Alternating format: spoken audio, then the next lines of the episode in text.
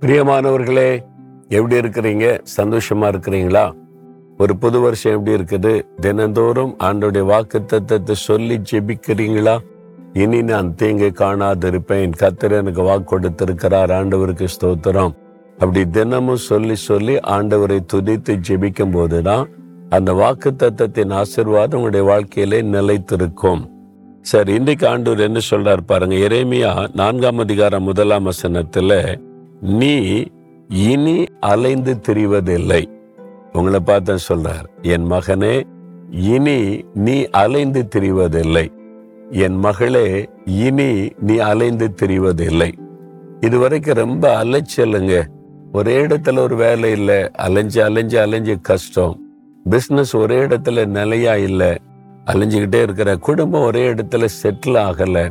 கணவன் ஒரு பக்கம் மனைவி ஒரு பக்கம் பிள்ளைகள் ஒரு பக்கம் வாழ்க்கையே ஒரு அலைச்சலாக போச்சு. இந்த காரியத்துக்கு அலைஞ்சு அலைஞ்சு நான் சோர்ந்து போயிட்டேன்.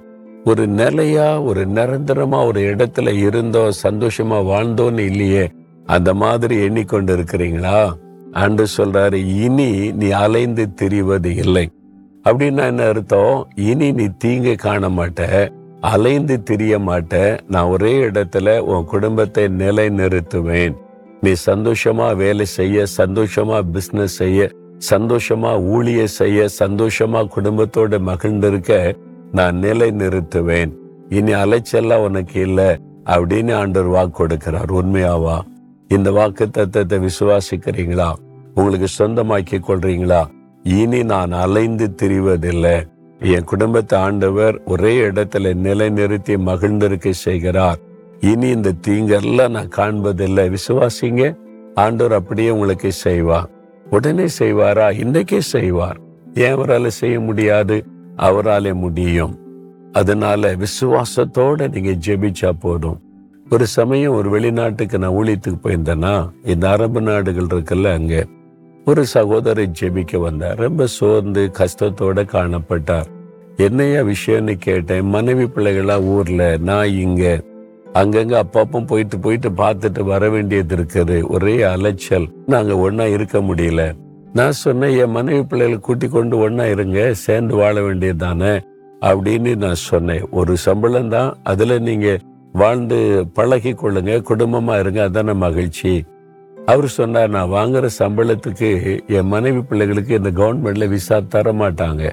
நீ ஒரு ஆளு தான் இதுல வாழ முடியும். இந்த சம்பளத்துக்கு அப்படின்னு விசா தர மாட்டேங்கிறாங்க. நான் இவ்வளோ முயற்சி பண்ணி பார்த்துட்டேன். நான் சொன்னேன் இன்னைக்கு நான் ஜெபம் பண்றேன். ஆண்டவர் அற்புதம் செய்வார். நீங்க அதே ஆஃபீஸுக்கு போங்க.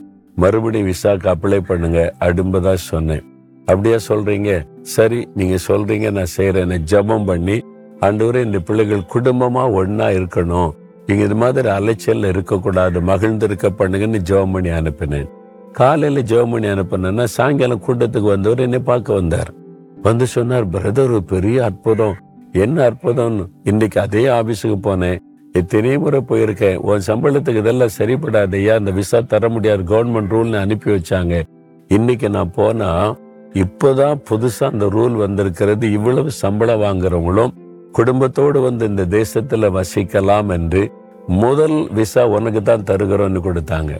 அவருக்கு ரொம்ப சந்தோஷம். பாத்தீங்களா? நம்ம ஜெபம் பண்ணும்போது ஆண்டவர் உடனே கிரியை செய்யறாருல உங்களுடைய அலைச்சல்களை தேவன் அறிந்திருக்கிறார். இனி நீங்க அலைந்து திரிவதில்லை. சந்தோஷமா இருப்பீங்க. என்ன வேணும் உங்களுக்கு? விசுவாசத்தோடு ஜெபிக்கிறீங்களா? தகப்பனே இனி அலைந்து திரிவதில்லைன்னு வாக்கு கொடுத்து நாங்க சந்தோஷமா மகிழ்ச்சியா குடும்பத்தோட ஆசிர்வாதமா இருக்கன்னு விரும்புறீங்களே அந்த ஆசிர்வாதத்தை ஒவ்வொருவருக்கும் கொடுத்து மகிழ பண்ணுங்க. இயேசுவின் நாமத்தில் ஜெபிக்கிறோம். பிதாவே ஆமேன் ஆமேன்.